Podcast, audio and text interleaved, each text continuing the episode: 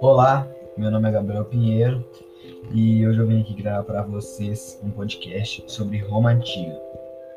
Eu vim falar sobre a República Romana que durou de 519 até 27 a.C.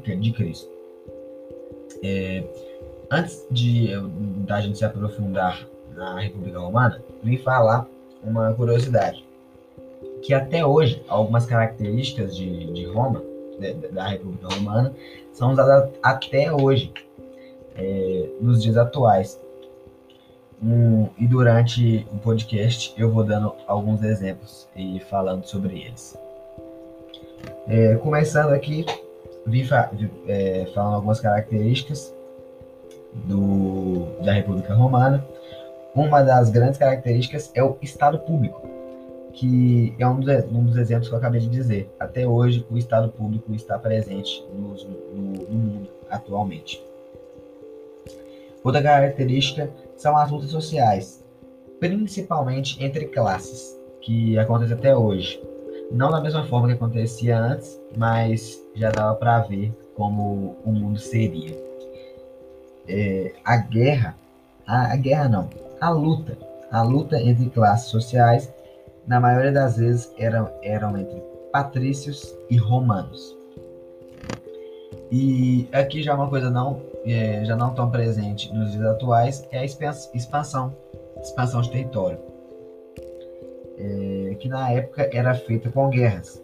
Um grande exemplo dessas guerras é a Guerra Púnica. É, e agora passando para as funções administrativas da República Romana, Vou começar falando aqui do consul, do, do consul 1, que são dois consuls.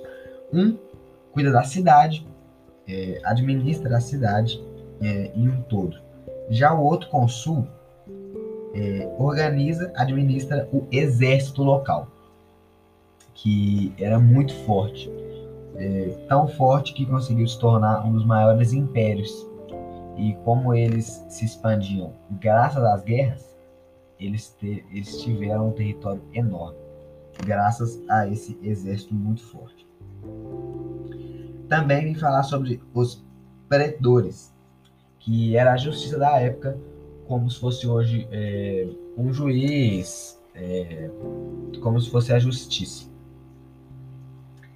É, também tiveram os censores, não, não era nenhum sensor de para dizer que tá, se o carro está rápido ou está devagar. Eram para era o censo para levantar dados, como por exemplo é, a população, quantas pessoas é, habitavam naquele lugar, quantas pessoas nasceram, quantas pessoas morreram, como o IBGE faz hoje, nos dias atuais. Já os quedores, é, que cuidavam dos impostos, né? Essas pessoas é, normalmente eram banqueiros, eles que cuidavam dos impostos à época. Já o EDIS, que é o, o policiamento, a segurança local, era, era como se fossem os policiais hoje, a polícia, a, a, como se fosse a polícia. Cuidava da segurança local e do policiamento. É, já o ditador, que sim, existia um ditador, mas não do jeito que está no imaginário popular, como um ditador que vem do, de uma ditadura e tal. Não, ele era praticamente um orientador da época. É, vou passar aqui rapidamente pela instituição administrativa, que existem três pilares. O Senado, que a pessoa que assumia o Senado fica e tinha tinha tinha um trabalho, trabalhava durante toda a vida. Era um trabalho vitalício. Também existia a Assembleia das Tribos, que cuidava das tribos locais, e a Assembleia da Peble, é, que era dos Pebleus, à época. É, e foi basicamente isso. Espero que vocês tenham gostado do podcast. É, um grande abraço. Tchau.